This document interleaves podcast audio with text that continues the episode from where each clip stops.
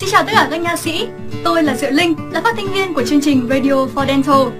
Radio for Dental là nơi cung cấp những thông tin hữu ích về kiến thức nha khoa cho tất cả các nha sĩ tại Việt Nam. Quyết định chiều dài làm việc và cách xác định điểm chóp cuối cùng. Trạng bệnh lý và vi sinh của tủy răng và mô quanh chóp là yếu tố cực kỳ quan trọng trong việc quyết định các yếu tố ở đâu, khi nào, tại sao cao và làm thế nào để xác định vị trí điểm chóp cuối cùng. Trong những trường hợp tủy sống, lành mạnh hoặc tủy viêm không hồi phục mà chưa có vi khuẩn hay vi khuẩn chỉ nằm trong giới hạn buồng tủy thì có hai quan điểm điều trị.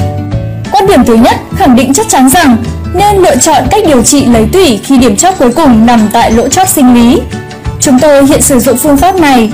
Nó đã được chấp nhận rộng rãi ở đa số các trường nha khoa và các nhà lâm sàng châu Âu.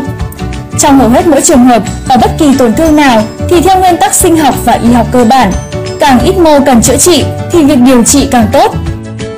Những trường hợp tủy hoại tử hoặc viêm nhiễm thì phức tạp hơn, ngay cả khi chưa có tổn thương quanh chóp. Một vài đồng nghiệp tán thành rằng điểm chóp cuối cùng nằm tại vị trí lỗ chóp sinh lý. Vị trí này bảo tồn nguyên vẹn hình thái chóp răng và không làm hại đến lỗ chóp chân răng cũng như dây chẳng nha chu, vì vậy cho phép lành hương tối ưu. Các đồng nghiệp khác đề nghị rằng điểm chóp cuối cùng nằm tại lỗ chóp giải phẫu, đôi khi nằm ngay chóp răng, hoặc thậm chí ngay chóp răng trên X-quang. Cách làm này chấp nhận khái niệm chóp mở hay kỹ thuật làm sạch chóp. Trong những trường hợp viêm quanh chóp thì càng cần phải thảo luận về vị trí điểm chóp cuối cùng. Phương pháp bảo tồn nhấn mạnh rằng tất cả các thao tác phải chấm dứt tại lỗ chóp sinh lý, vì bất kỳ dụng cụ nào đi quá hay chấm quá điểm này đều dẫn đến thất bại cả trên lâm sàng lẫn mô học. Một phương pháp khác được ủng hộ bởi một nhóm học giả nổi tiếng và các nhà lâm sàng giàu kinh nghiệm tán thành việc sửa soạn răng và chám đít trong những trường hợp như trên thì luôn chấm dứt tại lỗ chóp giải phẫu hay lỗ chóp trên X-quang, chóp răng trên X-quang.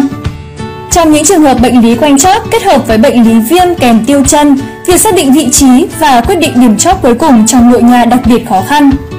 Những quan điểm đang còn bàn cãi trong Ivan cho rằng nên chọn điểm cách chóp 0,5mm hoặc quá chóp 1mm vì không có kỹ thuật chính xác nào cho những trường hợp như trên, vấn đề trở nên càng bế tắc cho các nhà lâm sàng.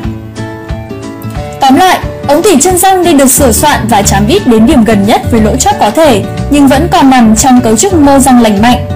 Mục tiêu của việc xác định chiều dài làm việc là để cho phép sửa soạn ống tủy gần điểm thắt chóp nhất có thể.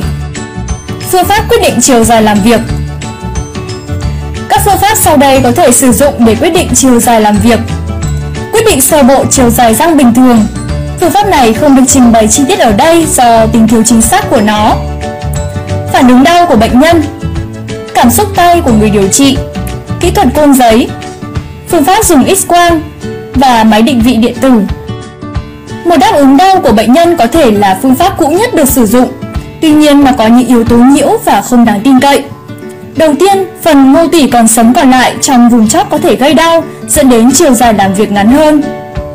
Áp lực của đầu dụng cụ bị dẫn truyền qua các mảnh mô đến dây chẳng nha chu cũng có thể gây đau và dẫn đến chiều dài làm việc ngắn. Thêm nữa, mô quanh chóp bị phá hủy dẫn đến không còn cảm giác khi dụng cụ vượt quá lỗ chóp, thậm chí đến vài mm, dẫn đến chiều dài làm việc dài quá. Kỹ thuật này cũng hoàn toàn chủ quan do tùy thuộc vào ngưỡng chịu đau khác nhau của mỗi bệnh nhân. Hơn nữa, không thể ứng dụng cách này khi có gây tê lúc điều trị. Trong y văn thiếu bằng chứng về việc liệu phương pháp này còn có được sử dụng hay nó đã đi vào lịch sử của ngành nha rồi. Cảm giác tay cũng là một kỹ thuật rất mang tính chủ quan. Hạn chế của nó do những bất thường về hình thái, loại răng và tuổi bệnh nhân, thường dẫn đến giá trị chiều dài ngắn hơn và sự tiêu vùng chóp bệnh lý hoặc lỗ chóp rộng ở răng chưa trưởng thành dẫn đến chiều dài làm việc dài hơn. Tài liệu cung cấp rất ít thông tin về phương pháp này. Tuy nhiên, kỹ thuật dùng cảm giác tay vẫn còn được sử dụng vì nó rất hữu ích trong việc quyết định vị trí điểm tắt chóp. Các số radio, hãy truy cập fanpage Radio for Dental. Chương trình được tài trợ bởi công ty cổ phần đầu tư phát triển Anh và Em.